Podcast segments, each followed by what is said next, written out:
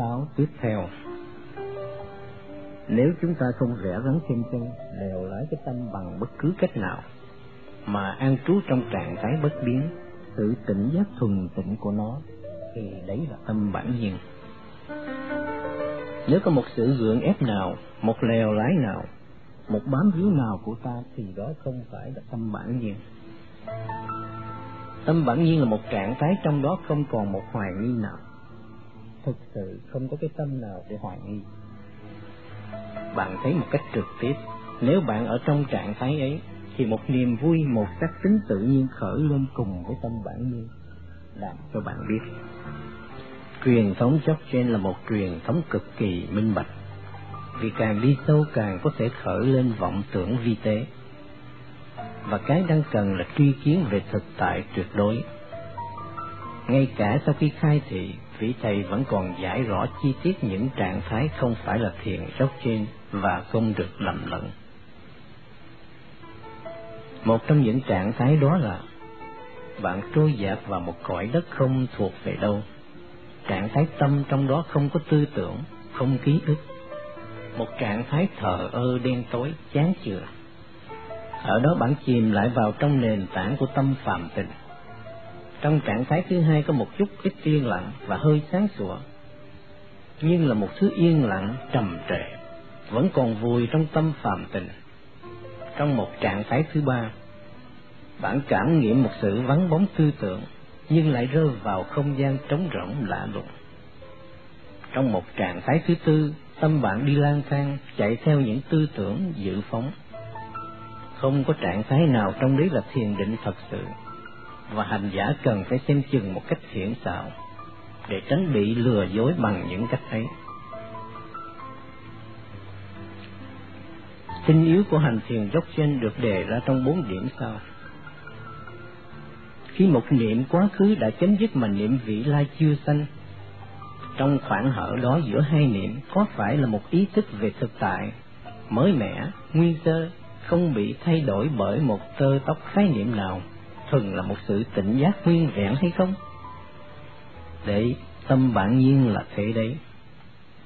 Tuy nhiên, nó không ở mãi trong trạng thái như vậy, bởi vì một niệm khác lại khởi lên phải chăng? Để chính ánh sáng chiếu ra của tâm bản nhiên. Nhưng nếu bạn không nhận ra niệm ấy đúng như bản chất nó, nghĩa là khi có tâm thì tự nhiên có ý tưởng khởi lên ngay khi nó khởi thì nó sẽ trở thành một ý tưởng khác như trước. Đây gọi là dây chuyền vọng tưởng và là nguồn gốc của sinh tử. Nếu bạn có thể nhận chân được bản chất thật sự của ý tưởng, tức là niệm, ngay khi nó khởi lên và cứ để yên nó đừng theo đuổi thêm, thì bất cứ ý tưởng nào khởi lên đều tự động tan, trở lại vào trong khoảng bao la của tâm bản nhiên và được giải thoát. Đương nhiên, cần cả một đời tu tập mới hiểu được và nhận chân được tính phong phú và vĩ đại của bốn điều giản dị mà thâm sâu này. Ở đây, tôi chỉ có thể cho bạn nếm qua một chút vị của cái khoáng đạt của thiền Dzogchen là như thế nào. Có lẽ điểm quan trọng nhất của Dzogchen trở thành một dòng liên tục của tâm bản nhiên, như một con sông chảy liên tục ngày đêm không gián đoạn. Dĩ nhiên, đây là trạng thái lý tưởng, vì sự an trú vào kiến một cách không sao lãng ấy, sau khi được khai thị và nhận chân, chính là phần thưởng của nhiều năm tu tập kiên trì. Thiền dốc trên rất hiệu lực trong công việc xử lý những sanh khởi của tâm, và có cái nhìn độc đáo về những sanh khởi ấy. Mọi sự khởi tâm đều được thấy trong bản chất thật của chúng. Nghĩa là không rời tâm bản nhiên và không chống chọi với nó, mà kỳ thực không gì khác hơn. Và điều này rất quan trọng, là những tia tự chiếu của tâm bản nhiên, những biểu hiện năng lực của nó. Giả sử bạn thấy mình ở trong một trạng thái yên lặng sâu xa, thông thường trạng thái ấy không kéo dài. Một ý niệm, một chuyển động luôn luôn khởi lên như sóng trong biển. Đừng chối bỏ sự chuyển động hay đặc biệt ôm lấy sự yên tĩnh, mà cứ tiếp tục dòng hiện trú thuần túy ấy của tâm bạn, trạng thái an bình lan khắp của thiền định, ấy chính là tâm bản nhiên. Mọi sự khởi lên trong tâm không gì khác hơn là tâm ấy chiếu ra. Đây là trái tim, là nền tảng của pháp hành thiền Dzogchen. Một cách để tưởng tượng, điều này là như thể bạn đang cởi trên một tia mặt trời để trở về mặt trời. Bạn theo dõi ngay những niệm khởi trở về căn nguyên của chúng, nền tảng tâm bản nhiên. Khi bạn thể hiện sự bền vững của kiến, thì bạn không còn bị đánh lừa và chia trí bởi bất cứ gì sinh khởi, và do đó không thể làm mồi cho vọng tưởng. Dĩ nhiên trong biển có sóng to, sóng nhỏ, có những cảm xúc mạnh kéo đến như giận dữ, dục vọng, ganh tị. Hành giả thực thụ sẽ nhận chân những thứ này, không phải quấy rầy hay chứa ngại, mà là một cơ hội lớn. Phản ứng lại những sinh khởi như thế, với khuynh hướng thông thường là chấp nhận, và chối bỏ chính là dấu hiệu chứng tỏ không những bạn chia trí mà còn không nhận ra được và đã mất dấu tâm bản nhiên. Phản ứng lại những cảm xúc bằng cách đó thì chỉ làm cho chúng có thêm năng lực và trói buộc chúng ta chặt chẽ hơn vào dây xích vọng tưởng. Bí quyết lớn của Jochen là nhìn suốt những cảm xúc khi chúng khởi lên, để thấy mặt thực của chúng là biểu hiện sống động như điện chớp của chính năng lực Ripple tâm bản nhiên. Khi bạn tập dần cách làm này, thì ngay cả những cảm xúc rầy rà nhất cũng không thể tóm lấy bạn, mà tan biến như sóng lớn dậy lên rồi lùi lại và chìm vào đại dương yên tĩnh. Hành giả khám phá và đây là một cái nhìn đảo lộn, mà sự vi tế và năng lực của nó không thể suy lường rằng không những cảm xúc mạnh không thể kéo bạn đi, lôi bạn trở lại vào dòng nước xoáy của sự thác loạn trong bạn mà chúng có thể thực sự hữu ích để đào sâu, làm mạnh thêm tăng cường Ripa, trạng thái tâm bản nhiên. Năng lực vũ bảo trở thành nguyên liệu để nuôi dưỡng cái năng lượng đã được đánh thức của tâm bản nhiên. Cảm xúc càng mạnh, càng bốc lửa, thì trạng thái tâm bản nhiên càng được tăng cường. Tôi thấy rằng phương pháp độc đáo này của Jochen có mãnh lực ghê gớm để giải tỏa ngay cả những vấn đề tâm lý và cảm xúc đã ăn sâu thâm căn cố đệ.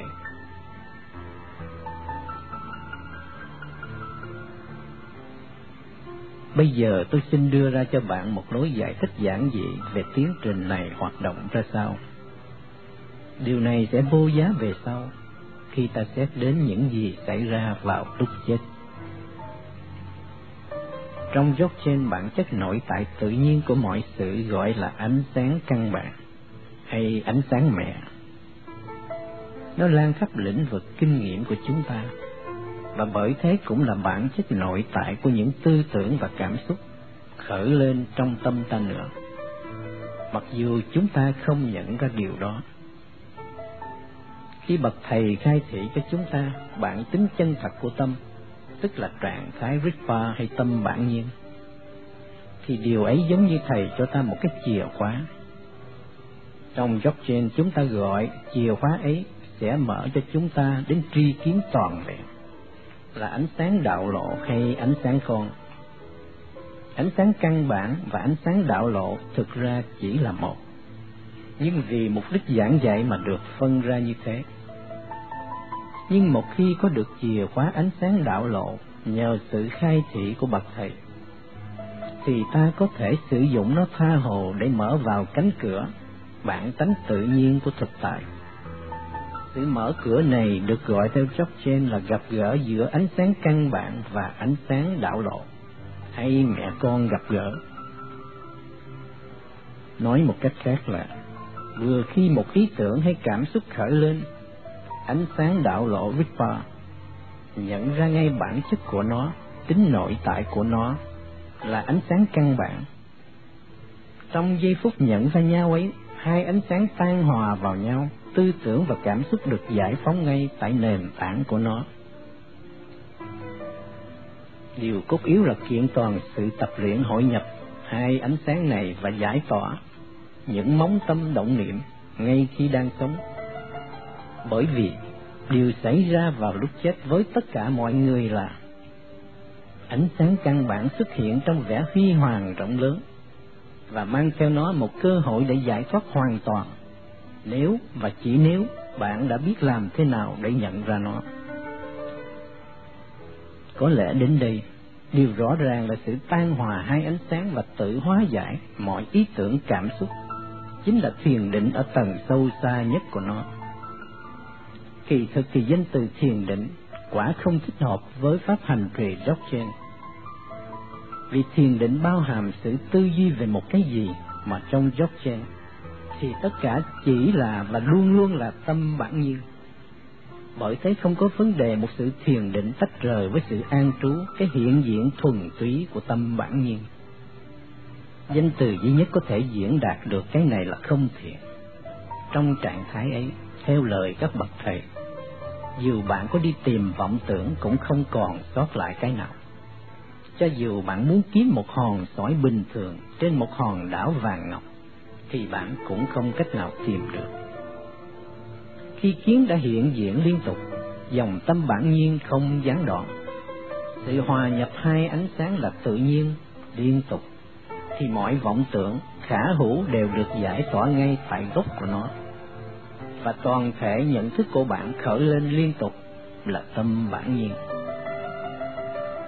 Những bậc thầy nhấn mạnh rằng muốn ổn định kiến trong thiền định, điều cốt yếu trước hết là hoàn tất sự luyện tập này trong một khung cảnh đặc biệt của nhập thức.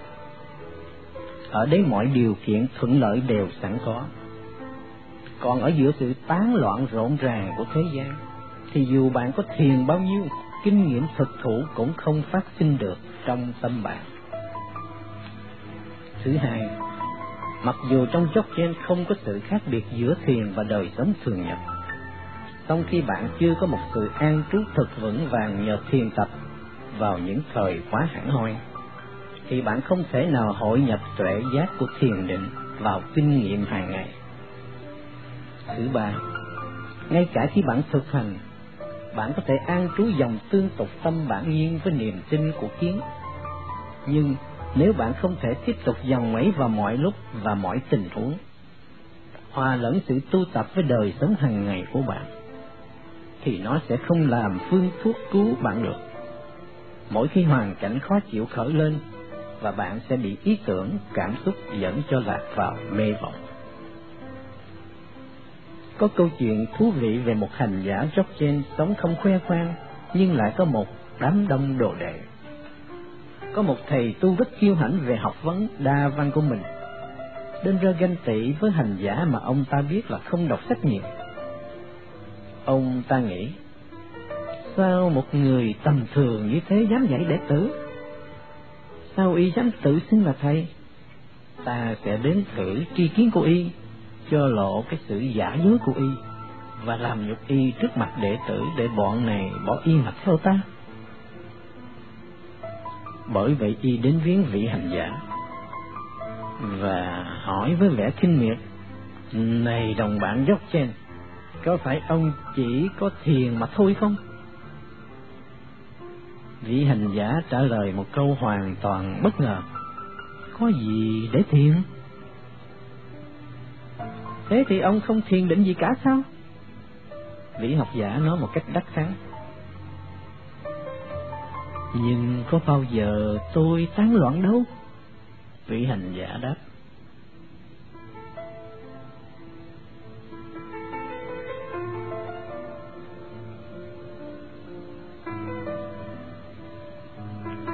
Anh Khi sự an trú trong tâm bản nhiên trở nên một thực tại, thì nó bắt đầu thấm nhuần sự sống và hành động hàng ngày của hành giả, nuôi dưỡng một sự ổn định và niềm tin sâu xa. Richard John Rinpoche nói,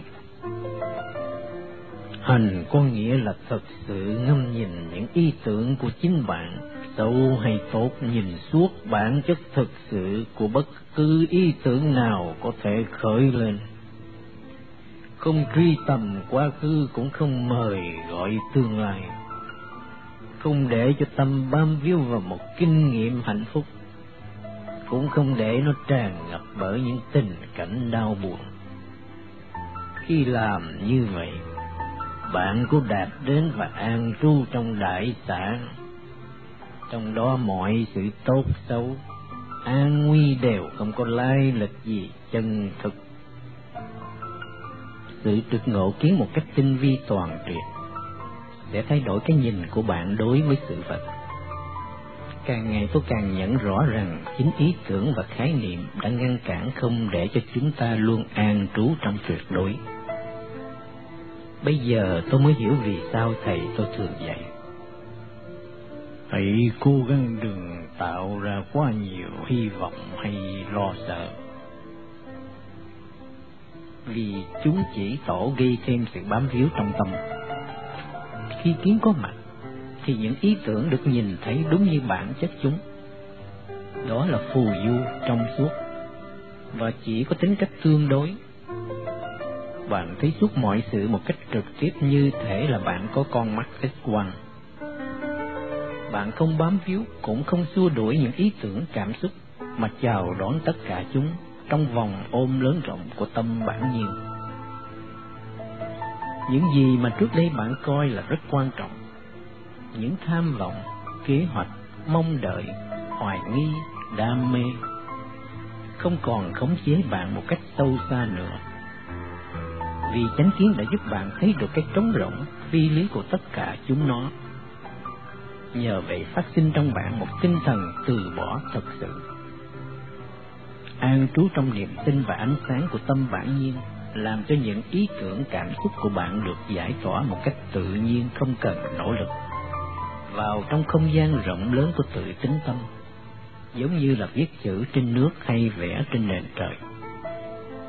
Nếu bạn thật sự tu tập như thế đến chỗ toàn vẹn, thì nghiệp không còn cơ hội để tích lũy và trong trạng thái buông xả hoàn toàn ấy. Định luật nhân quả trong vòng nghiệp báo không còn cách nào trói buộc bạn. Đừng tưởng điều ấy dễ, thật vô cùng gây go để an trú không sao lãng trong tự tánh của tâm dù chỉ trong chốc lát, chứ đừng nói đến giải tỏa một ý niệm hay cảm xúc ngay khi nó sinh khởi. Chúng ta thường cho rằng chỉ vì mình hiểu được một điều gì trên phương diện tri thức, hoặc tưởng mình đã hiểu, mà việc ấy có nghĩa rằng mình đã thật sự đạt ngộ. Đấy là một ảo tưởng lớn lao, cần phải có sự chín mùi, thuần thục của sự tu tập qua nhiều năm học lắng nghe tư duy, quán tưởng, thiền định và thực hành kiên trì. Và nhất là sự thực hành trên luôn luôn cần sự hướng dẫn và khai đạo của một bậc thầy đủ tư cách. Nếu không, thì sẽ có một mối nguy mà truyền thống này gọi là kiến nuốt mất hành. Một giáo lý cao siêu mãnh liệt như trên kéo theo một nguy cơ trầm trọng khi tự lừa dối mình, tưởng mình đã giải thoát hết tư tưởng, cảm xúc. Mà kỳ thực tuyệt nhiên bạn chưa có khả năng làm chuyện đấy hoặc tưởng mình đang hành động một cách tự nhiên như thiền sư dốc trên thực thụ, thì bạn chỉ có đang kết nạp tích lũy vô số ác nghiệp.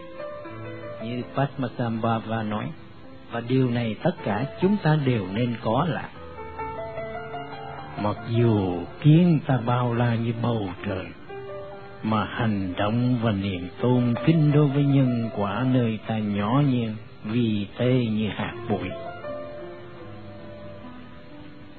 Những bậc thầy trong truyền thống dốc trên vẫn thường nhấn mạnh rằng, nếu không hoàn toàn quen thuộc một cách sâu xa với tinh yếu và phương pháp tự giải thoát, nhờ thực tập lâu dài thì thiền chỉ có đi sâu thêm vào con đường hư vọng.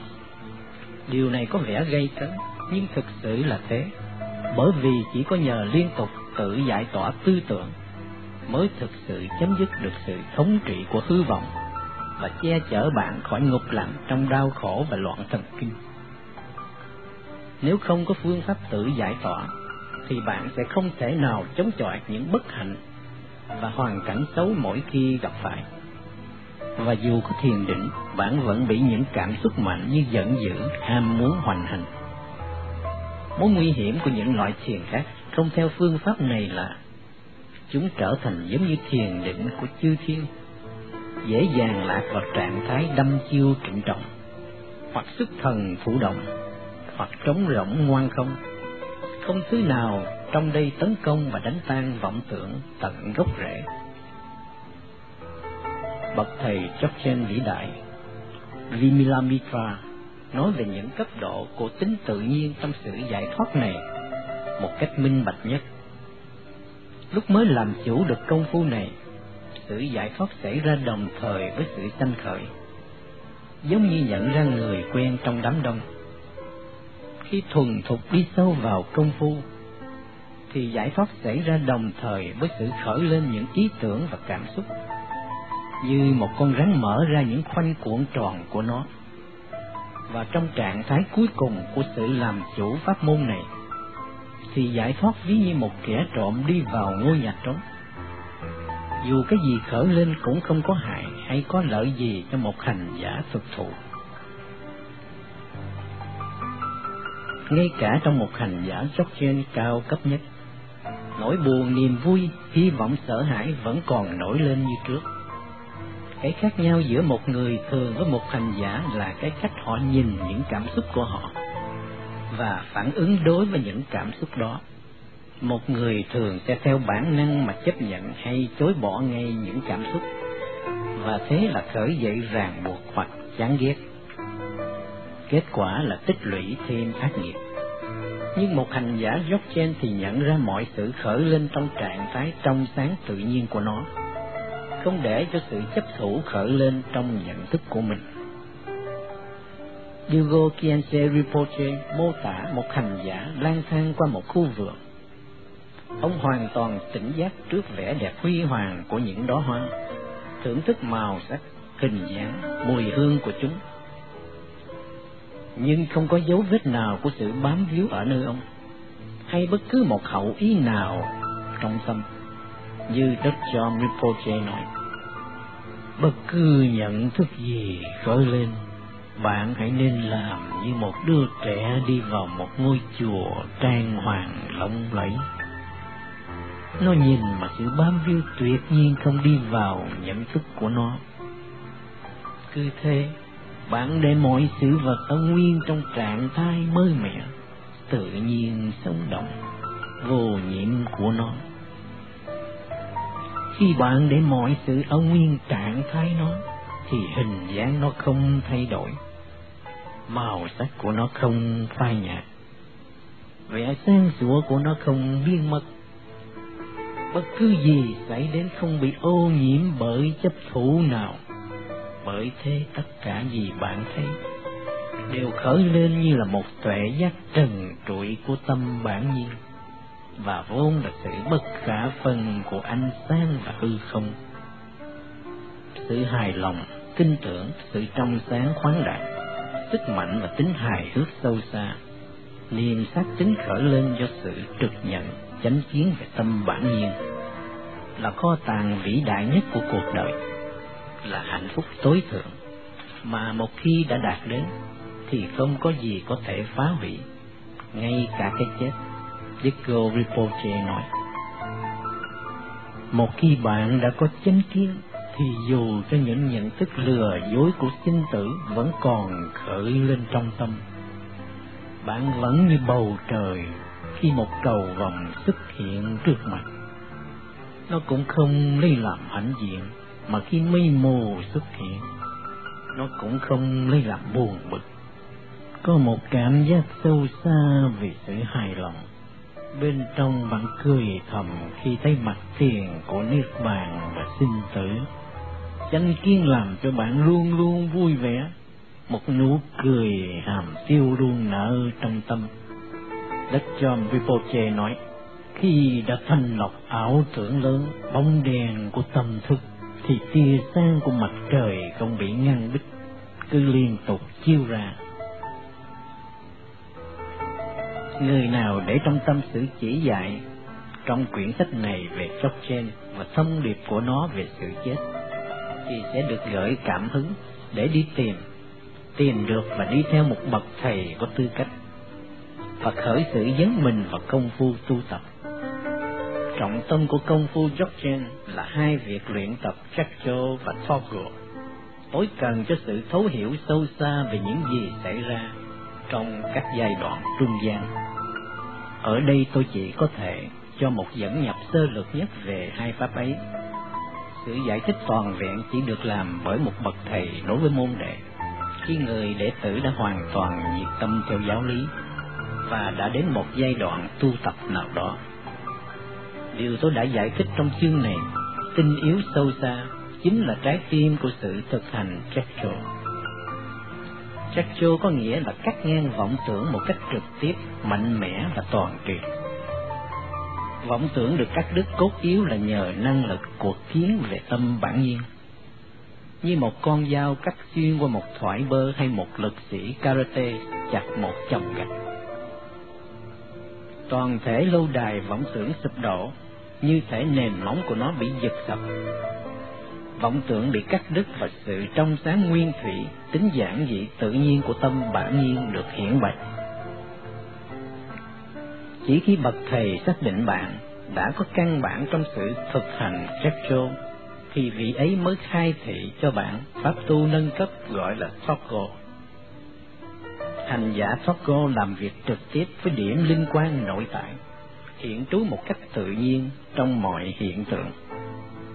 Dùng những công phu đặc biệt và rất hiệu lực để làm hiển lộ nó ở ngay trong tâm hành giả. Toggo có đặc tính là sự trực ngộ tức khắc đồng thời. Thay vì phải băng qua một dãy núi để đạt đến chóp đỉnh của một ngọn núi đằng xa, phương pháp Toggo sẽ là nhảy một cái tới ngay đích Hiệu quả của Tokyo là giúp cho người ta thực hiện mọi khía cạnh khác nhau của tuệ giác nội tâm ngay trong một đời này. Bởi vậy, nó được xem như phương pháp độc đáo phi thường của Dzogchen.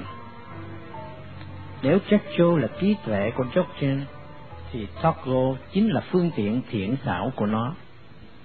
Pháp môn này cần một kỷ luật lớn lao và thông thường được luyện tập trong môi trường nhập thức.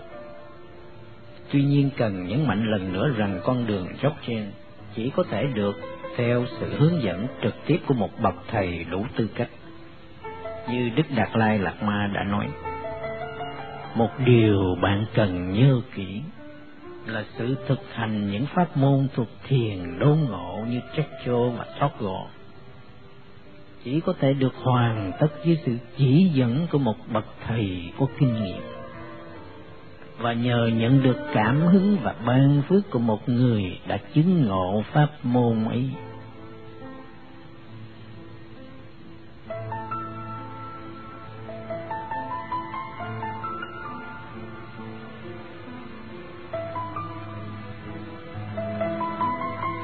Thân thể cầu vòng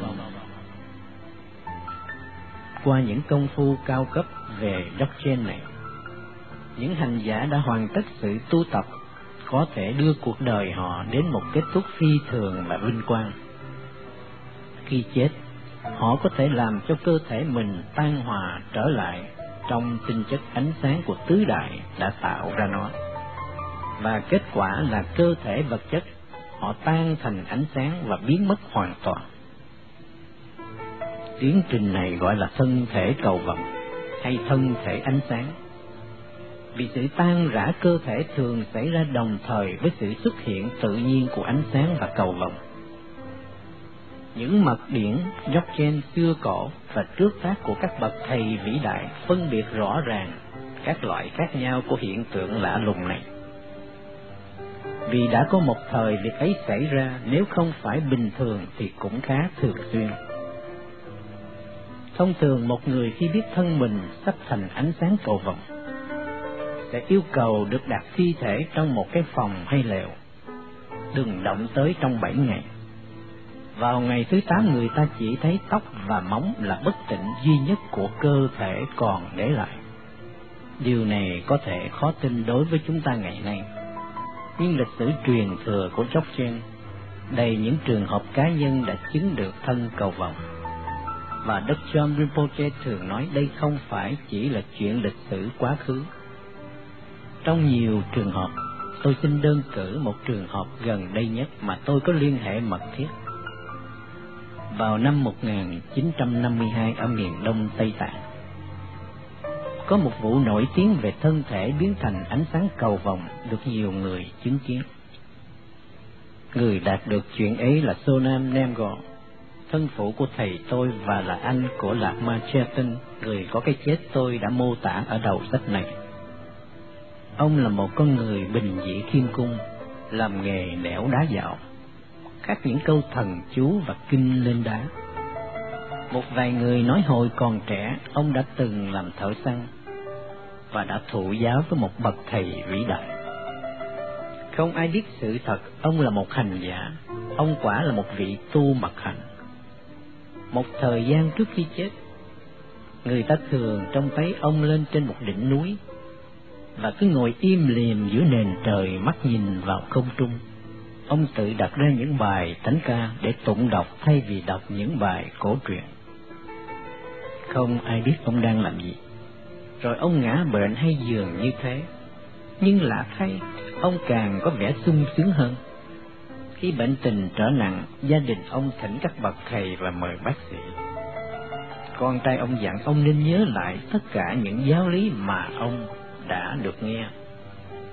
Ông chỉ mỉm cười bảo, ta đã quên tuốt luôn rồi, và lại chẳng có gì để mà nhớ. Mọi sự đều hiến ảo, nhưng ta tin chắc tất cả đều tốt đẹp.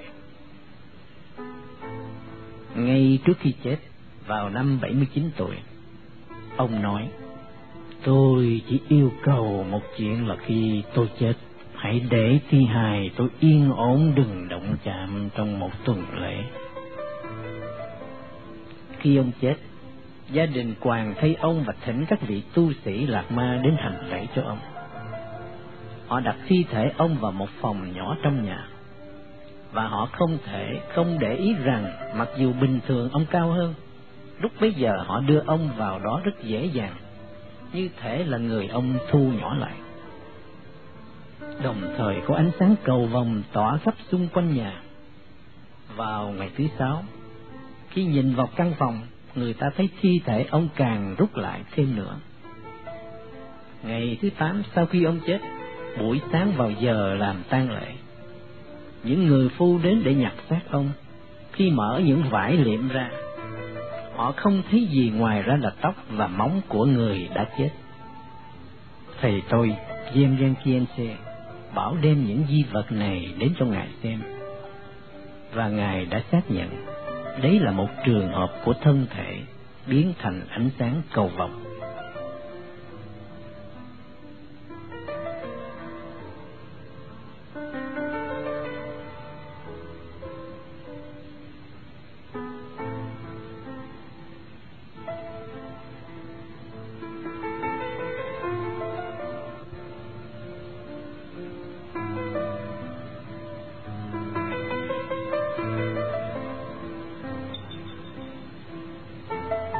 Phần thứ hai.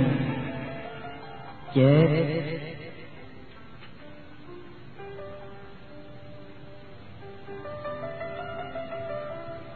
lời khuyên tâm huyết về việc giúp đỡ người sắp chết. Trong một trích dẫn đường mà tôi biết Emily một bà tuổi gần 70 đang chết với bệnh ung thư vú con gái bà đến thăm hàng ngày và dường như có một liên hệ hạnh phúc giữa hai mẹ con. Nhưng khi con gái bà bỏ về thì Emily gần như luôn luôn ngồi một mình mà khóc. Sau một thời gian, hóa ra lý do bà khóc là vì con gái bà hoàn toàn không chịu chấp nhận cái điều không thể tránh là bà sẽ chết. Mà suốt buổi cứ khuyên mẹ hãy có tư tưởng tích cực hy vọng rằng nhờ vậy bệnh ung thư của bà có thể chữa khỏi. Sự tình bấy giờ là Emily phải ôm những ý tưởng, những nỗi sợ hãi, kinh hoàng và buồn đau một mình mình biết. Không có ai để san sẻ, không ai để phụ giúp bà thám hiểm những tình huống ấy. Không ai giúp bà thấu hiểu cuộc đời bà và không ai giúp bà tìm một ý nghĩa tích cực ở trong cái chết. Điều quan trọng nhất trong đời là thiết lập một tương giao thật tình vô ý với những người khác. Và càng quan trọng hơn, với một người sắp chết. Như trường hợp Emily đã chứng tỏ cho tôi thấy, thường người sắp chết cảm thấy dè dặt bất an và không biết chắc ý định của bạn lúc bạn đến thăm lần đầu. Bởi vậy, đừng tưởng sẽ có chuyện gì kỳ diệu xảy ra. Hãy tự nhiên thoải mái người sắp chết thường không nói họ muốn gì, nghĩ gì. Nên người gần họ không biết nói gì hay làm gì cho họ. Thật khó mà biết họ đang cố nói cái gì, hay họ có thể đang che giấu điều gì. Đôi khi ngay cả họ cũng không biết, bởi thế điều cốt yếu trước tiên là buông xả bất cứ một căng thẳng nào trong bầu không khí, bằng cách nào dễ nhất và tự nhiên nhất. Một khi niềm tin cậy đã được thiết lập, không khí bớt căng thẳng, thì sẽ làm cho người sắp chết bắt đầu đề cập những gì họ thật tình muốn nói. Hãy ân cần khuyến khích để họ cảm thấy thoải mái mà nói ra những ý nghĩ, lo sợ và cảm xúc của họ về cái chết sắp đến. Sự nói trắng ra những cảm xúc ấy một cách chân thành là điều cốt tủy để có một cuộc đổi thay, giảng hòa với cuộc đời và chết một cái chết tốt đẹp. Bạn cần phải để người sắp chết hoàn toàn tự do bày tỏ, cũng như cho bạn đủ cả gan để nói ra những điều mà người sắp chết đang cần. Khi người sắp chết cuối cùng chịu nói ra những cảm nghĩ riêng tư của họ thì đừng ngắt lời từ chối hay giảm nhẹ những gì họ nói. Người hấp hối hay bệnh nặng sắp chết là đang ở một giai đoạn dễ bị thương tổn nhất trong đời họ. Nên bạn phải vận dụng tất cả khéo léo và tình cảm, sự cảm thông từ mẫn của bạn để giúp họ thổ lộ tâm can. Hãy học lắng nghe, học im lặng thu vào, một sự im lặng cởi mở trầm tĩnh làm cho người sắp chết cảm thấy được chấp nhận. Hãy hết sức thoải mái tự nhiên, ngồi đó với người sắp chết, xem như là bạn không có việc gì quan trọng hơn, vui hơn thế để mà làm. Tôi đã nhận thấy rằng trong việc chết chóc cũng như trong tất cả mọi tình huống trầm trọng của cuộc đời, có hai điều hữu ích nhất. Thái độ thực tiễn và óc hài hước óc hài hước có một đường lối kỳ diệu để giảm bớt không khí căng thẳng, giúp đặt tiến trình chết vào đúng viễn ảnh phổ quát của nó, đánh tan tính cách nghiêm trọng quá mức của tình huống. Vậy bạn hãy sử dụng óc hài hước càng nhẹ nhàng, khéo léo càng tốt.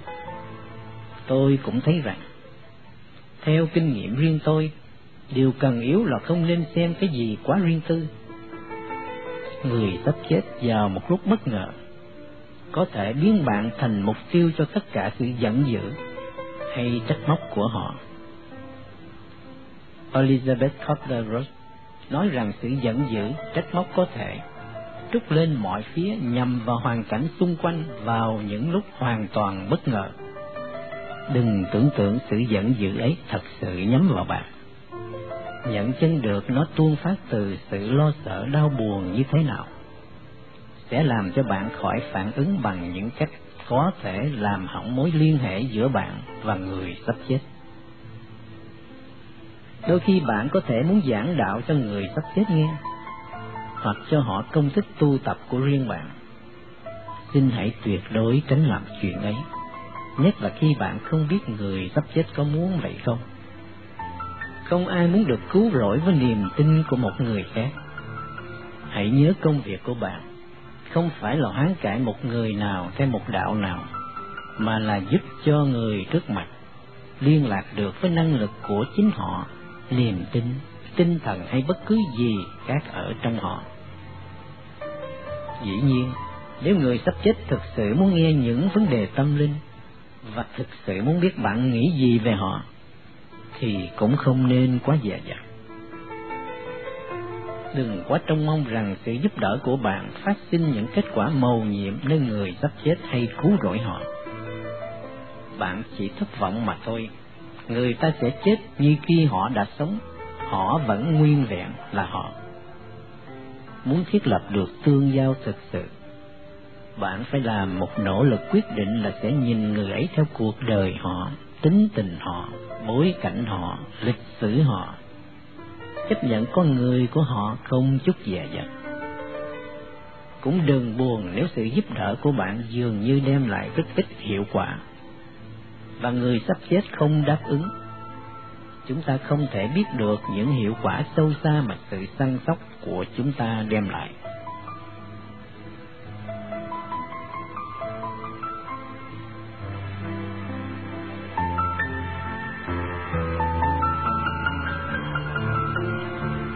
Chứng tỏ tình yêu vô điều kiện. người sắp chết cần nhất là ta bày tỏ với họ một tình yêu hoàn toàn vô điều kiện không mong đợi bất cứ gì. Đừng nghĩ bạn phải là một người chuyên môn trong bất cứ kiểu nào. Hãy tự nhiên hãy là chính bạn. Là một người bạn chân tình thì người sắp chết sẽ an tâm rằng bạn thật sự ở với họ cảm thông với họ như một con người đối với một con người. Tôi đã nói, tỏ cho người sắp chết một thứ tình yêu vô điều kiện. Nhưng ở vài trường hợp điều ấy hoàn toàn không dễ. Chúng ta có thể có một lịch sử dài đau khổ với người ấy, có thể cảm thấy tội lỗi về những gì mình làm đối với họ trong quá khứ, hoặc cảm thấy ân hận về những gì họ đã làm cho ta. Bởi thế, tôi xin đề nghị hai đường lối đơn giản để bạn có thể bung ra tình yêu trong bạn đối với người sắp chết. Tôi và các bạn tôi khi làm việc với những người sắp chết đã nhận thấy hai phương pháp này rất hiệu nghiệm.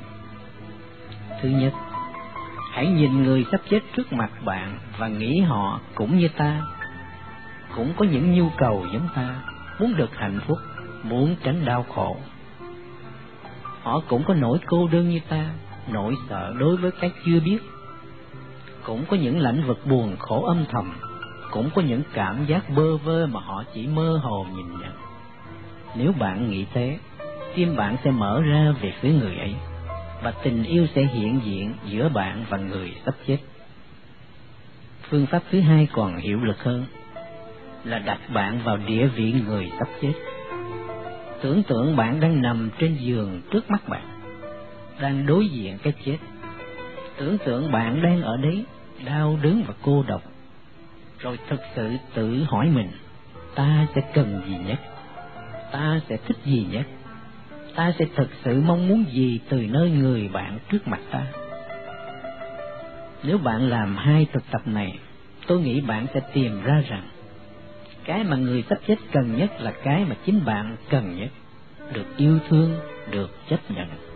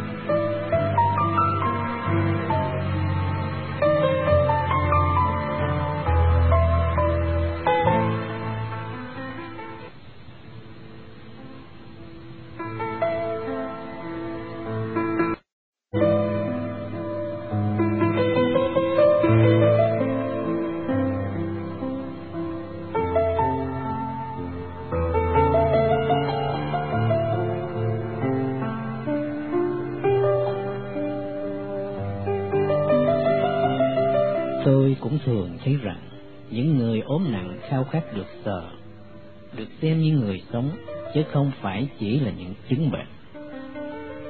Một niềm an ủi lớn lao có thể đến với người bệnh nặng nếu ta chỉ cầm tay họ, nhìn vào mắt họ, nhẹ nhàng chà sát họ, hay ôm họ trong vòng tay, hay cùng thở với họ một nhịp thở nhẹ nhàng. Thân thể cũng có ngôn ngữ yêu thương của riêng nó. Hãy sử dụng nó đừng sợ hãi. Bạn sẽ thấy bạn đem lại cho người sắp chết niềm an ủi và thoải mái. Thường chúng ta quên rằng người sắp chết đang mất cả thế giới của họ. Nhà cửa, công việc, bạn bè, thân thể và tâm trí. Họ đang mất tất cả mọi thứ. Tất cả những mất mát mà ta có thể kinh quá trong đời họp lại thành một sự mất mát tràn trề khi ta chết. Hỏi làm sao một người sắp chết không ba hồi sợ, ba hồi giận dữ, ba hồi buồn, Elizabeth Kubler-Ross kể năm giai đoạn trong tiến trình giảng hòa với cái chết. Thứ nhất, chối bỏ. Thứ hai, giận dữ. Thứ ba, mặc cả. Thứ tư, xuống tinh thần. Và thứ năm, chấp nhận. Dĩ nhiên không phải ai cũng qua cả năm giai đoạn ấy, phật luôn luôn theo thứ tự ấy với vài người con đường đi đến chấp nhận cái chết có thể rất dài và đầy chông gai. Có những người hoàn toàn không đạt đến giai đoạn chấp nhận. Nền văn hóa Tây phương không giúp cho con người có cái tầm nhìn xa về tư tưởng, cảm xúc và kinh nghiệm của chính mình, khiến nhiều người khi đối mặt cái chết và thử thách cuối cùng này tự thấy mình bị lừa bịp bởi chính cái sự ngu si của mình lấy làm vô cùng bất mãn, giận dữ, nhất là khi không có ai muốn hiểu họ và những nhu cầu tha thiết nhất của họ khi sắp chết. Cicely Saunders, tiên phong của phong trào tiếp dẫn đường ở Anh Quốc, có viết một lần tôi hỏi một người sắp chết rằng họ cần gì hơn hết nơi những người săn sóc họ. Ông ta bảo tôi cần một người có vẻ cố gắng để hiểu tôi. Quả thực, không thể nào hoàn toàn hiểu được một người khác. Nhưng tôi không bao giờ quên rằng ông ta không đòi hỏi sự thành công, mà chỉ mong có một người nào quan tâm đến sự cố gắng tìm hiểu. Chỉ cốt chúng ta đủ quan tâm để cố gắng hiểu người sắp chết, và trấn an họ rằng dù họ cảm thấy gì đi nữa, dù họ có bất mãn giận dữ cũng là chuyện thường. Sự chết sẽ đem lại nhiều cảm xúc bị ức chế, sự buồn rầu, sự trơ lì hay mặc cảm tội lỗi, hay cả đến sự ganh tị với người còn mạnh khỏe. Hãy giúp người sắp chết đừng đè nén những cảm xúc ấy khi chúng khởi lên. Hãy ở lại với họ khi những cơn sóng đau đớn buồn khổ đang lên. Cùng với sự chấp nhận thời gian và kiên nhẫn, thông cảm. Những cảm xúc ấy từ từ lắng xuống và trả lại cho người sắp chết nền tảng an bình, tĩnh lặng và sự sáng suốt mà tự thẩm sâu vốn thực là của họ. Đừng cố làm bộ quá minh triết, đừng luôn luôn cố tìm lời gì cho sâu sắc. Bạn không cần phải làm hay nói một điều gì để làm cho sự thể trở nên tốt hơn chỉ cần hiện diện ở đấy một cách càng trọn vẹn càng tốt. Nếu bạn cảm thấy lo ngại, sợ hãi không biết phải làm gì, thì hãy thẳng thắn nói ra như vậy, và xin người sắp chết giúp đỡ bạn, để bạn biết bạn phải làm gì. Sự chân thành này sẽ đem bạn và người sắp chết lại gần nhau hơn, mở ra một sự truyền thông thoải mái hơn. Đôi khi người sắp chết biết hơn chúng ta nhiều, cách thế nào để giúp đỡ họ và chúng ta cần phải biết làm sao để dễ rút từ trí tuệ của họ và để họ cho ta biết những gì họ biết. Cicely Saunders đã bảo chúng ta phải tự nhắc mình rằng khi ở cạnh người sắp chết chúng ta không chỉ là người cho mà thôi. Sớm hay muộn, ai làm việc với người sắp chết cũng biết mình nhận được nhiều hơn cho. Vì ta học được sự kiên nhẫn, can đảm và thông thường óc hài hước Chúng tôi cần phải nói thế. Thường ta có thể làm cho người sắp chết lên tinh thần khi ta công nhận sự can đảm của họ. Tôi cũng nhận ra rằng tôi đã được người sắp chết giúp cho tôi nhớ một điều. Con người trước mặt tôi, người đang chết ấy ở đâu đó vẫn là một người tốt. Dù họ có nổi giận gây kinh hoàng trong chốc lát, nhưng nếu chúng ta tập trung vào chuyện tính ấy nơi họ, ta sẽ tự chế và có được lối nhìn cần thiết để trở nên càng hữu ích cho họ càng tốt. Cũng như khi bạn gây gỗ với một người bạn thân, bạn không quên những tính tốt nhất của người ấy. Hãy làm như vậy với người sắp chết. Đừng phê phán họ, dù họ có nổi lên những cảm xúc như thế nào. Sự chấp nhận của bạn sẽ làm cho người chết có được niềm thoải mái tự nhiên mà họ đang cần. Đối xử với họ như thế, một đôi khi họ cũng có tính ấy, cởi mở, thương yêu, độ lượng. Ở một bình diện tâm linh sâu xa hơn, tôi nhận thấy một điều vô cùng lợi ích là nhớ người sắp chết có Phật tính, dù họ có nhận ra hay không, mà tiềm năng đạt giác ngộ. Khi người ấy tiến gần hơn đến cái chết, thì khả năng ấy lại càng lớn hơn về nhiều phương diện. Vậy họ đáng được nhiều săn sóc và kính trọng hơn.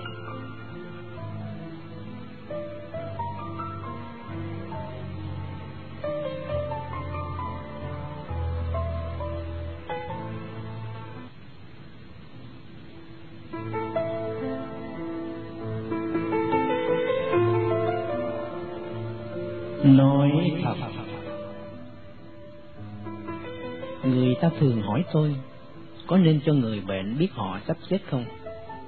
Và tôi luôn trả lời có và càng lặng lẽ tử tế nhạy cảm càng khéo léo càng tốt.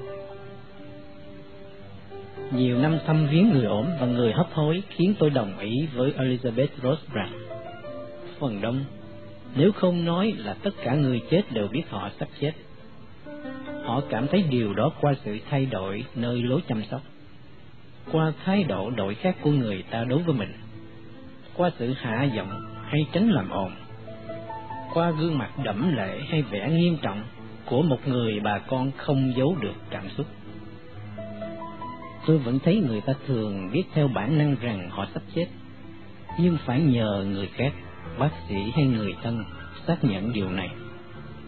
Nếu họ không xác nhận thì người sắp chết có thể nghĩ rằng vì người thân của họ không thể chịu nổi cái tin ấy. Và rồi người sắp chết cũng không đề cập vấn đề làm gì nữa. Sự thiếu chân thật này chỉ làm cho người chết càng thêm lo lắng cô đơn. Tôi nghĩ rằng cần cho họ biết sự thật. Vì nếu không, làm sao họ có thể dọn mình cho cái chết? làm sao họ có thể đưa những mối quan hệ với cuộc đời đi đến một kết thúc thực sự làm sao họ có thể giải quyết những vấn đề thực tế mà họ đang cần phải giải quyết? Làm sao họ có thể giúp những người thân của họ sống những người họ bỏ lại? Theo quan điểm của tôi kể như một hành giả tâm linh thì chết là một cơ hội lớn để người ta hòa giải toàn thể cuộc đời mình. Và tôi đã trông thấy nhiều, rất nhiều người nhân dịp này để thay đổi tính nết và đạt đến gần hơn sự thật sâu xa nhất của họ. Bởi vậy, nếu ta biết một cách tế nhị và tử tế, nói sớm cho người kia biết họ sắp chết, thì thế là ta giúp họ có thời gian chuẩn bị và tìm thấy can đảm, sức mạnh của chính họ và tìm thấy ý nghĩa cuộc đời. Tôi xin kể lại câu chuyện tôi nghe chị Bridge kể chỉ là một y tá tu sĩ công giáo phục vụ trong một tiếp dẫn đường ở Ái Nhĩ Lan. Ông Murphy độ trên lục tuần, ông và vợ ông đã được bác sĩ cho biết là ông sẽ không còn sống bao lâu nữa. Ngày hôm sau bà Murphy chờ chồng ở tiếp dẫn đường. Họ nói chuyện và khóc suốt ngày. Chị Bridge nhìn hai người bạn già nói chuyện và thường hòa lên khóc. Việc này xảy ra ba ngày liên tiếp làm cho chị tự hỏi có nên xen vào hay không. Nhưng đến hôm sau, hai vợ chồng đột ngột thay đổi.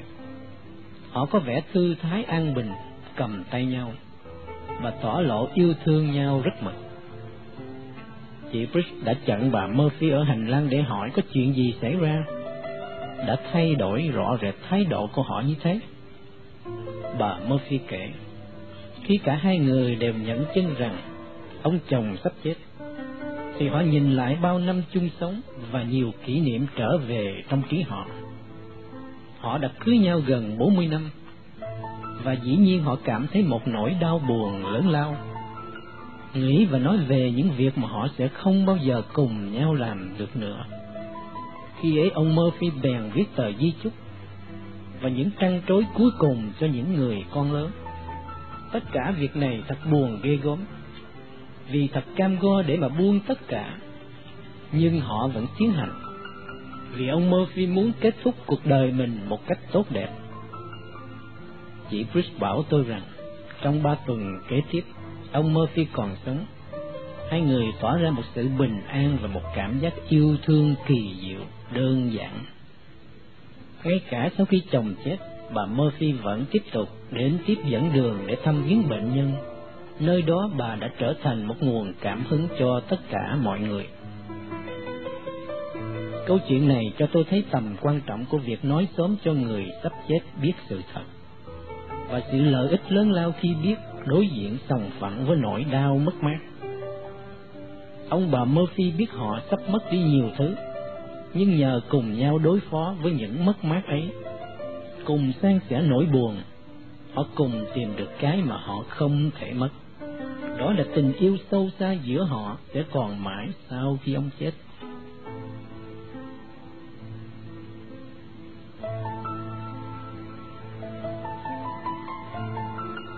sợ chết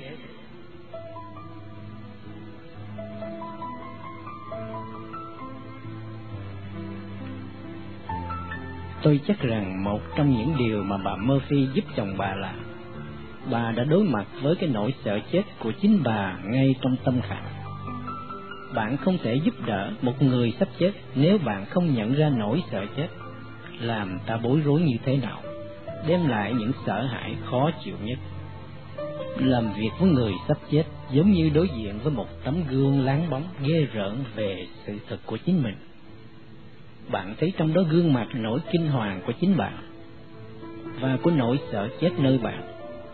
Nếu bạn không nhìn và chấp nhận gương mặt kinh hoàng sợ hãi đó trong chính bạn, thì làm sao bạn có thể chịu đựng nó ở nơi người đối diện?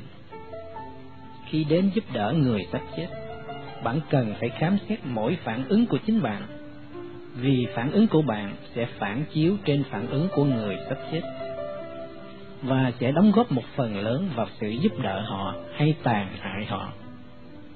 Nhìn vào nỗi sợ chết của bạn một cách thực thà cũng sẽ giúp bạn trong chính cuộc hành trình của bạn tiến đến sự trưởng thành. Đôi khi tôi nghĩ không cách nào giúp ta mau chóng trưởng thành trong đạo làm người, hơn là làm việc với những người sắp chết săn sóc người sắp chết đã là một sự quán tưởng sâu xa và một tư duy về cái chết của chính bạn. Đấy là một cách để đối diện và làm việc với cái chết. Khi bạn làm việc với người sắp chết, bạn có thể đi đến một thứ quyết định, một thấu hiểu rõ ràng cái gì là trọng tâm nền tảng nhất của cuộc đời. Theo sự học cách giúp đỡ người sắp chết là bắt đầu hết sợ và có trách nhiệm về cái chết của chính bạn và tìm ra trong chính bạn khởi thủy của một lòng bi mẫn vô bờ mà bạn có thể chưa hề ngờ đến. Ý thức nỗi sợ chết nơi chính bạn sẽ giúp bạn vô vàng trong việc biết đến nỗi sợ hãi nơi người sắp chết. Hãy tưởng tượng sâu xa điều ấy ra sao. Sợ nỗi đau đớn càng lúc càng tăng không chịu nổi. Sợ đau khổ, sợ mất tư cách, sợ phải lệ thuộc người khác sợ rằng ta đã sống một đời vô nghĩa, sợ chia lìa với tất cả những gì ta thương yêu, sợ mất sự tự chế, sợ mất sự kính trọng, và có lẽ nỗi sợ hãi lớn nhất của chúng ta là sợ chính nỗi sợ hãi. Ta cứ càng tránh né thì nó càng mạnh thêm. Thông thường khi sợ hãi, bạn cảm thấy bị cô lập một mình, không bè bạn. Nhưng nếu có người ở bên bạn và nói họ cũng sợ, thì khi ấy bạn nhận ra rằng sợ hãi là chuyện ai cũng có. Khi ấy cái rìa sắc cảnh của nó, nỗi sợ riêng tư bị tước mất. Nỗi sợ hãi của bạn được đưa về trong bối cảnh sợ hãi của con người nói chung.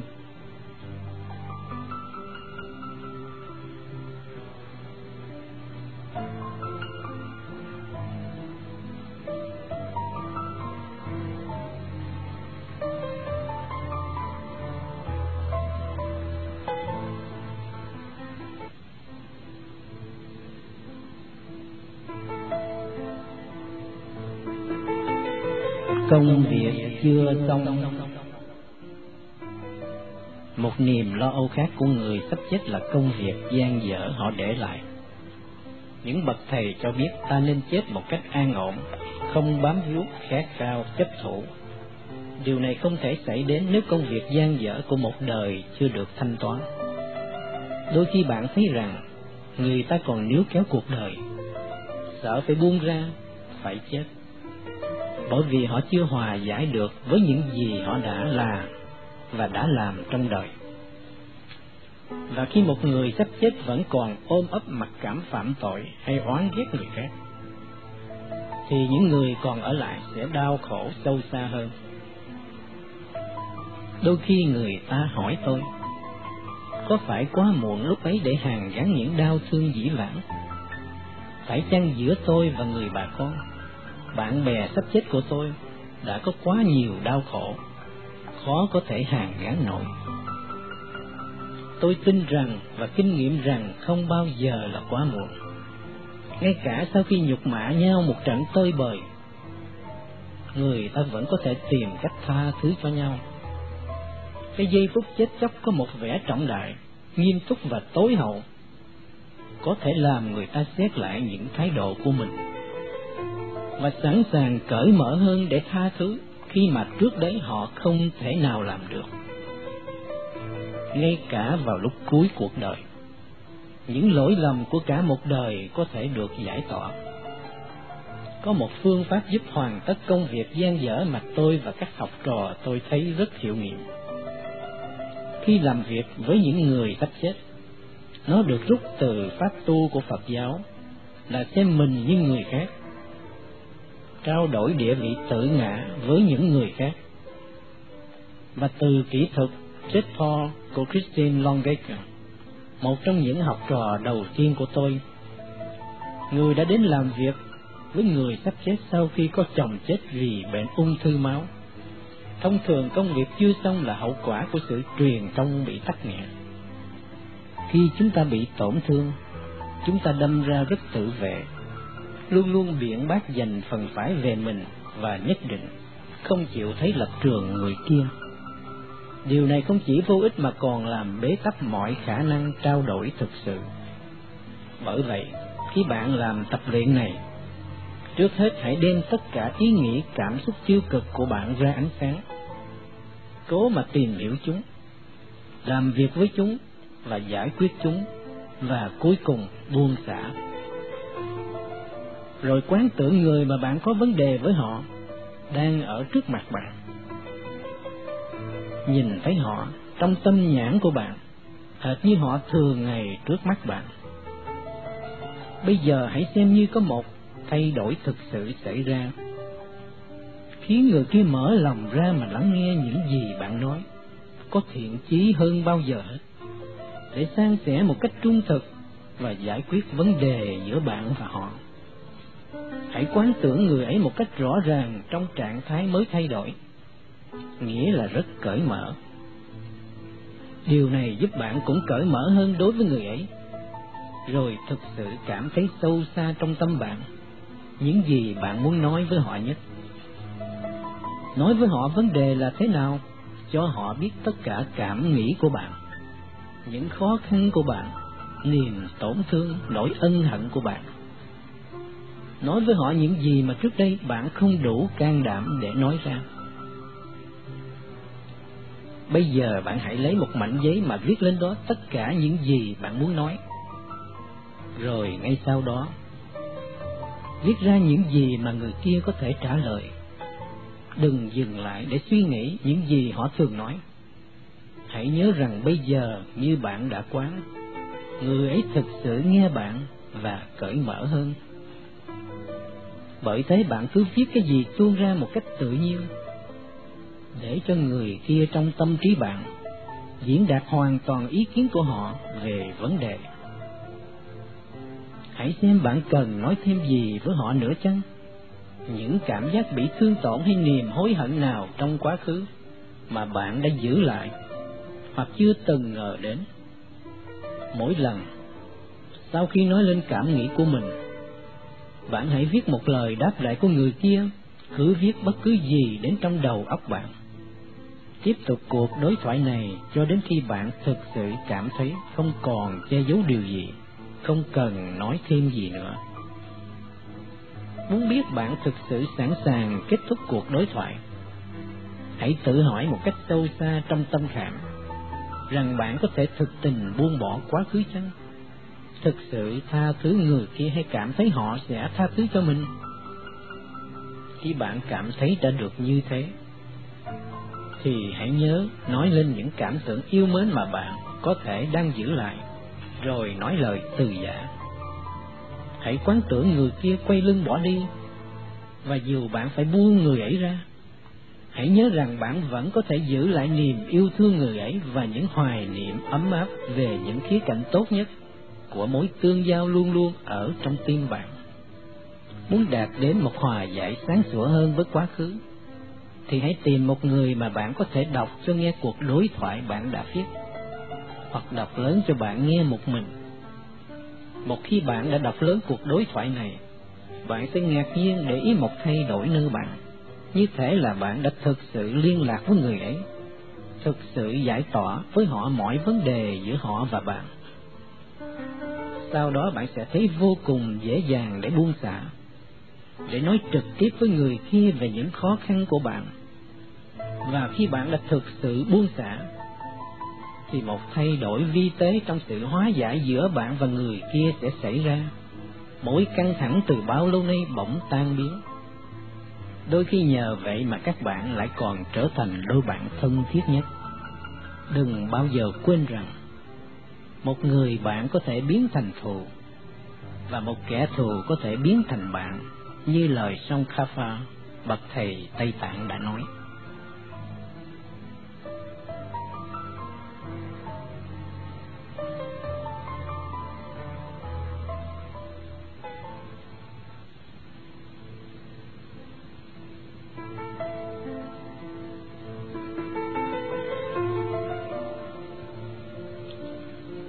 Nói lời từ biệt. Không những bạn cần tập buông những mối căng thẳng, mà còn phải buông cả người sắp chết. Nếu bạn ràng buộc bám víu họ, bạn có thể đem lại cho họ rất nhiều mối thương tâm không cần thiết, làm cho họ rất khó xả để chết một cách an bình. Đôi khi người hấp hối còn kéo dài cả nhiều tháng, nhiều tuần lâu hơn sự chờ đợi của bác sĩ và phải chịu đau đớn kinh khủng về thể xác. Christine Longacre đã khám phá rằng muốn cho một người như thế buông xả và chết được dễ dàng thì họ cần được nghe hai lời xác quyết rõ ràng từ những người thân. Trước hết, người thân phải để cho họ chết. Thứ hai là người thân phải làm cho họ an tâm rằng mình sẽ không sao sau khi họ chết, không cần phải lo lắng. Khi người ta hỏi tôi cách nào tốt nhất để cho phép người ta chết, tôi bảo hãy tưởng mình đang ở bên giường người sắp chết, mà nói với một vẻ yêu thương chân thành sâu xa nhất. Tôi đang ở bên bạn. Tôi yêu mến bạn. Bạn đang chết. Điều ấy hoàn toàn tự nhiên cái chết xảy đến với tất cả mọi người.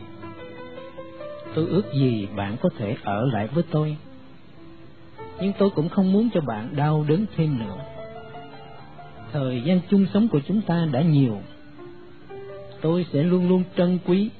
Bây giờ xin bạn đừng bám víu cuộc đời nữa, hãy buông ra. Tôi sẵn sàng để cho bạn chết, bạn không cô đơn đâu, bây giờ và mãi mãi bạn đang có tất cả niềm yêu thương của tôi.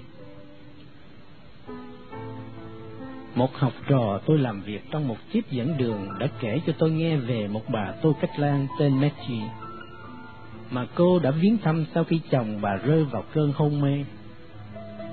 Mechi vô cùng buồn khổ vì chưa từng nói cho chồng biết tình yêu của bà đối với ông, cũng chưa nói lời từ biệt, và bây giờ bà thấy đã quá muộn màng người làm việc trong tiếp dẫn đường khuyến khích bà, bảo rằng mặc dù ông có vẻ không có phản ứng, song có lẽ ông vẫn còn nghe và nói được.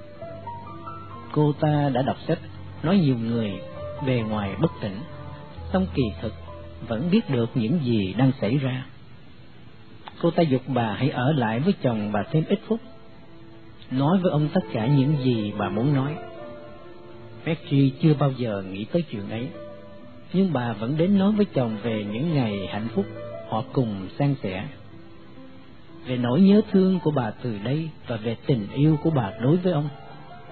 Cuối cùng bà từ biệt và nói, Thật đau lòng cho tôi nếu sống mà không có ông, nhưng tôi không muốn nhìn thấy ông đau đớn nữa.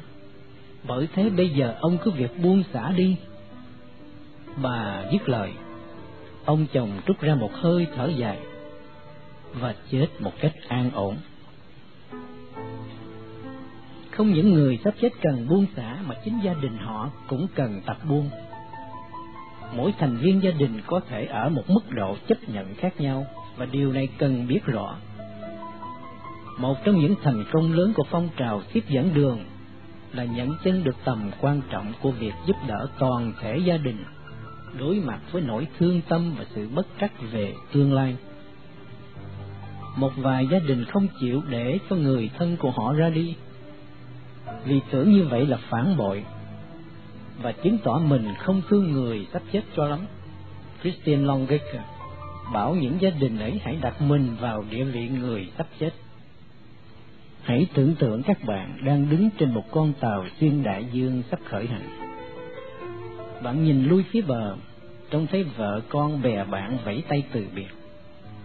Bạn không còn chọn lựa nào khác ngoài sự phải ra đi và con tàu đang dời xa. Bạn muốn những người bạn yêu mến từ biệt bạn như thế nào? Cái gì sẽ giúp bạn nhất trong cuộc hành trình của bạn? Ngay cả một luyện tập nhỏ ấy cũng có thể giúp rất nhiều cho mỗi thành viên trong gia đình xử lý nỗi buồn theo kiểu của họ để nói lời từ biệt cho em. Đôi khi có người hỏi tôi tôi nên nói với con nhỏ của tôi như thế nào về cái chết của bà con nó? Tôi trả lời là họ nên tế nhị, nhưng hãy nói sự thật. Đừng để cho đứa trẻ nghĩ chết là một cái gì ghê gớm lạ lùng. Hãy để nó tham dự càng nhiều càng tốt vào cuộc sống của người sắp chết. Và trả lời trung thực bất cứ câu hỏi nào của nó sự trực tiếp ngây thơ của một đứa trẻ có thể đem lại một ánh sáng, một sự ngọt ngào, đôi khi cả đến một chút hài hước cho nỗi đau hấp hối. Hãy khuyến khích đứa trẻ cầu nguyện cho người sắp chết, để nó có cảm giác nó đang giúp đỡ người ấy. Và khi cái chết thực sự xảy ra, thì bạn đừng quên đem lại cho đứa bé sự chú ý chăm sóc đặc biệt.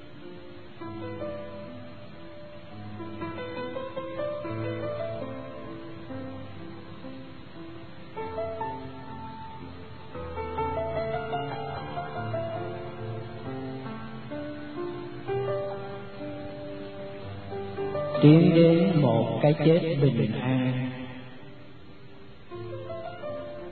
khi tôi nhớ về Tây Tạng và những cái chết mà tôi đã chứng kiến ở đấy, tôi lấy làm ngạc nhiên về khung cảnh yên tĩnh hài hòa, trong đó nhiều cái chết đã diễn ra. Loại khung cảnh đó tha ngôi thường vắng bóng ở Tây Phương. Nhưng với kinh nghiệm hai mươi năm qua, tôi thấy ta có thể tạo ra một khung cảnh như vậy chỉ cần có chút tưởng tượng. Tôi nghĩ nếu có thể, người ta nên chết tại nhà, vì chính ở nhà mà đa số người dễ thấy thoải mái nhất. Và sự chết thanh thản như các bậc thầy khuyên, dễ xảy ra trong khung cảnh thân thuộc của gia đình. Nhưng nếu người nào phải chết ở bệnh viện, cũng có rất nhiều điều mà bạn phải làm. Những người thân có thể làm để cho sự chết ấy càng dễ dàng thoải mái càng tốt. Hãy đem vào đấy hoa, cây cảnh, tranh, ảnh của người thân yêu, bức họa của con cái cháu chắc, hoặc mở băng nhạc và nếu có thể, đem thức ăn nấu từ nhà đến. Bạn có thể xin phép cho trẻ con trong gia đình đến thăm, hoặc cho những người thân đến ở lại đêm với người sắp chết.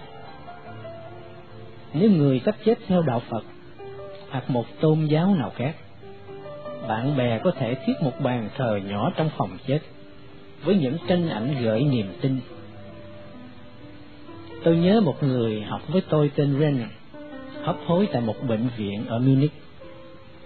Người ta đã thiết lập một bàn thờ cho anh, với tranh ảnh của các bậc thầy an vị trên bàn. Tôi rất xúc động trước cảnh ấy, và nhận ra rằng Renner đã được giúp đỡ một cách sâu xa nhờ bầu không khí mà bức ảnh đã tạo nên. Giáo lý Phật khuyên ta nên lập một bàn thiết đồ cúng khi có người sắp chết. Nhìn sự sùng kính của Renner và niềm bình an của anh, tôi mới hiểu được một bàn thờ có thể có mãnh lực như thế nào và làm sao nó có thể giúp người ta cảm thấy cái chết của họ là một quá trình thiêng liêng. Khi một người bệnh đã gần kề cái chết, tôi đề nghị bạn yêu cầu các bác sĩ, y tá đừng thường xuyên quấy rầy người bệnh và nên chấm dứt các thử nghiệm. Người ta thường hỏi tôi nghĩ gì về sự chết trong các trường hợp được tăng cường tăng sóc. Tôi phải nói rằng ở trong một trường hợp như thế sẽ làm cho sự chết thanh thản rất là khó khăn vì nó hoàn toàn không để cho người ta tu luyện tâm linh vào lúc sắp chết. Khi người ấy hấp hối, họ mất hết sự riêng tư, họ bị gắn vào các máy đo đủ loại, rồi những nỗ lực để phục hồi sẽ được thực hiện khi phổi đã ngưng thở hay tim ngưng đập. Như thế thì không còn hy vọng gì để cái xác được yên ổn một thời gian sau khi chết, như các bậc thầy đã khuyên. Nếu có thể, bạn nên dàn xếp với bác sĩ để họ báo cho biết khi không còn có thể cứu người bệnh được nữa và xin dời họ đến một phòng riêng. Nếu người hấp hối muốn và gỡ hết các máy móc dụng cụ ra cần bảo đảm rằng bệnh viện biết và tôn trọng ước nguyện của người sắp chết. Nhất là khi họ không muốn được phục hồi. Và hãy bảo đảm rằng nhân viên bệnh viện cũng biết để cho thi thể được nằm yên càng lâu càng tốt. Dĩ nhiên, trong một bệnh viện tân tiến thì không thể nào để xác chết suốt ba ngày như tục lệ Tây Tạng. Nhưng cần nên giữ im lặng, an bình để giúp cho người chết khởi sự cuộc du hành sau khi chết. Bạn cũng đừng nên cố gắng khi biết người bệnh thực sự gần kề cái chết. Tháo gỡ tất cả những kim, thuốc và mọi thứ xâm nhập cơ thể. Những vật này có thể gây giận dữ, cáu tiếc, đau đớn, nên muốn cho tâm người sắp chết được an tĩnh vào giờ phút chết, thì điều này thật tuyệt đối quan trọng. Phần đông người chết trong trạng thái hôn mê, một điều chúng tôi đã được học trong kinh nghiệm cận tử là những bệnh nhân hôn mê và sắp chết kỳ thực biết rõ mọi sự xảy ra chung quanh hơn là chúng ta tưởng. Nhiều người chết đi sống lại đã báo cáo những kinh nghiệm thoát xác của họ từ đấy họ có thể tường thuật một cách tỉ mỉ, chính xác lạ lùng về những chuyện xảy ra chung quanh và cả đến trong lúc các phòng khác của các bệnh viện. Điều này cho thấy rõ ràng sự quan trọng của việc nói chuyện tốt lành và thường xuyên cho người sắp chết hoặc với người đang hôn mê. Sự chăm sóc đầy triều mến bén nhạy, có ý thức đối với người sắp chết cần phải tiếp tục cho đến giây phút cuối cùng của đời họ và ngay cả xa hơn. Một trong những điều mà tôi hy vọng từ quyển sách này là các y sĩ trên khắp thế giới nên cực lực tôn trọng nhu cầu cho phép người chết được chết trong im lặng trang nghiêm. Tôi muốn kêu gọi thiện chí của nghề y và hy vọng gợi cảm hứng cho họ tìm ra những phương pháp nào để làm cho sự chuyển tiếp vô cùng cam go của cái chết trở nên càng dễ dàng, không đau đớn và càng thanh bình càng tốt. Sự chết thanh thản thực sự là một nhân quyền căn bản thiết yếu, có lẽ còn thiết yếu hơn cả quyền đầu phiếu hay quyền công lý. Đấy là một thứ quyền rất cần thiết cho sự an lạc và tương lai tâm linh của người chết. Không có món quà từ thiện nào bạn có thể cho mà quý hơn sự giúp đỡ một người được chết một cái chết tốt đẹp.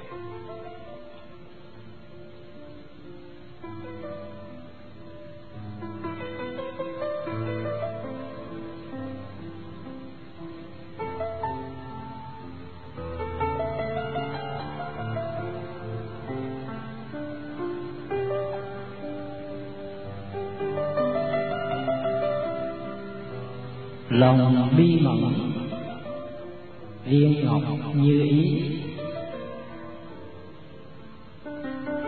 Săn sóc người sắp chết làm cho bạn ý thức thấm thía, không những nỗi tử vong của họ, mà còn của chính bạn.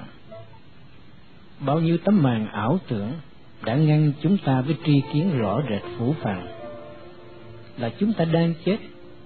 Bởi thế, khi cuối cùng ta biết được rằng chính mình đang chết và tất cả hữu tình khác cũng đang chết. Thì ta khởi sự có một ý thức nóng bỏng, nát lòng. Về sự mong manh quý báu của mỗi lúc và mỗi sinh vật. Và từ đấy có thể phát sinh một lòng bi mẫn vô hạn, sâu xa trong sáng đối với tất cả hữu tình. Sir Thomas More, tôi nghe nói, đã viết những dòng này trước khi bị chặt đầu tất cả chúng ta đều đang tiến đến nơi hành quyết. Làm sao tôi có thể thù ghét hay mong hại người nào?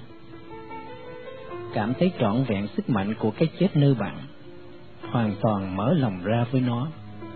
Chính là để tăng trưởng trong bạn lòng từ bi, bao la vô ý, làm chất liệu nuôi dưỡng cuộc đời của bất cứ ai, muốn thực sự giúp đỡ người khác bởi thế, mọi sự tôi nói từ trước đến đây về săn sóc người chết, có thể tóm gọn trong hai chữ từ bi. Bi là gì? Không phải chỉ là một sự đồng cảm hay săn sóc cho người đang khổ, hay một tấm lòng nồng nàn đối với người trước mắt bạn, hay biết rõ nhu cầu và nỗi đau của họ. Mà đấy là một quyết định thực tiễn, kiên trì, muốn làm mọi cách cần thiết, khả dĩ làm vơi bớt khổ đau của họ. Bi mẫn không thực sự là bi mẫn nếu nó không tích cực. Đức quán tự tại vị phật của lòng bi mẫn thường được biểu trưng có ngàn mắt để thấy nỗi khổ trong mọi xó góc của vũ trụ và ngàn tay duỗi ra khắp nơi để giúp đỡ.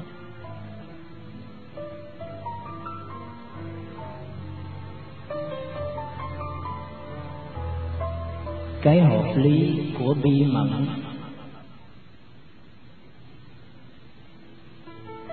Tất cả chúng ta đều biết và cảm nhận một vài lợi lạc của lòng bi mẫn. Nhưng sức mạnh đặc biệt của phật giáo là nó chứng minh cho bạn một cách rõ ràng cái lý của lòng bi mẫn. Một khi bạn đã nắm vững nó, thì cái lý này làm cho sự thực hành của bạn càng cấp thiết, càng bao quát, càng vững chãi và có căn cứ vì dựa trên sự sáng suốt của một lý luận mà chân lý của nó bạn càng theo đuổi, thí nghiệm thì càng trở nên rõ rệt. Chúng ta có thể nói và hơi tin rằng đức bi mẫn thật tuyệt, nhưng hành động chúng ta lại rất thiếu bi mẫn.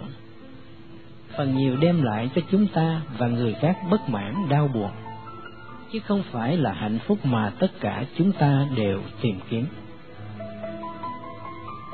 vậy có phải là phi lý không? Khi tất cả chúng ta đều mong mỏi hạnh phúc.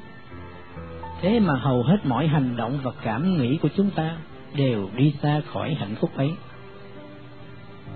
Có dấu hiệu nào rõ hơn thế để chứng tỏ toàn bộ quan điểm chúng ta về hạnh phúc chân thật và cách đạt đến nó là sai lầm từ gốc rễ? Điều gì chúng ta tưởng tượng sẽ làm cho mình hạnh phúc? Sự bảo vệ ích kỷ cho tự ngã, có thể làm cho chúng ta có lúc vô cùng tàn ác.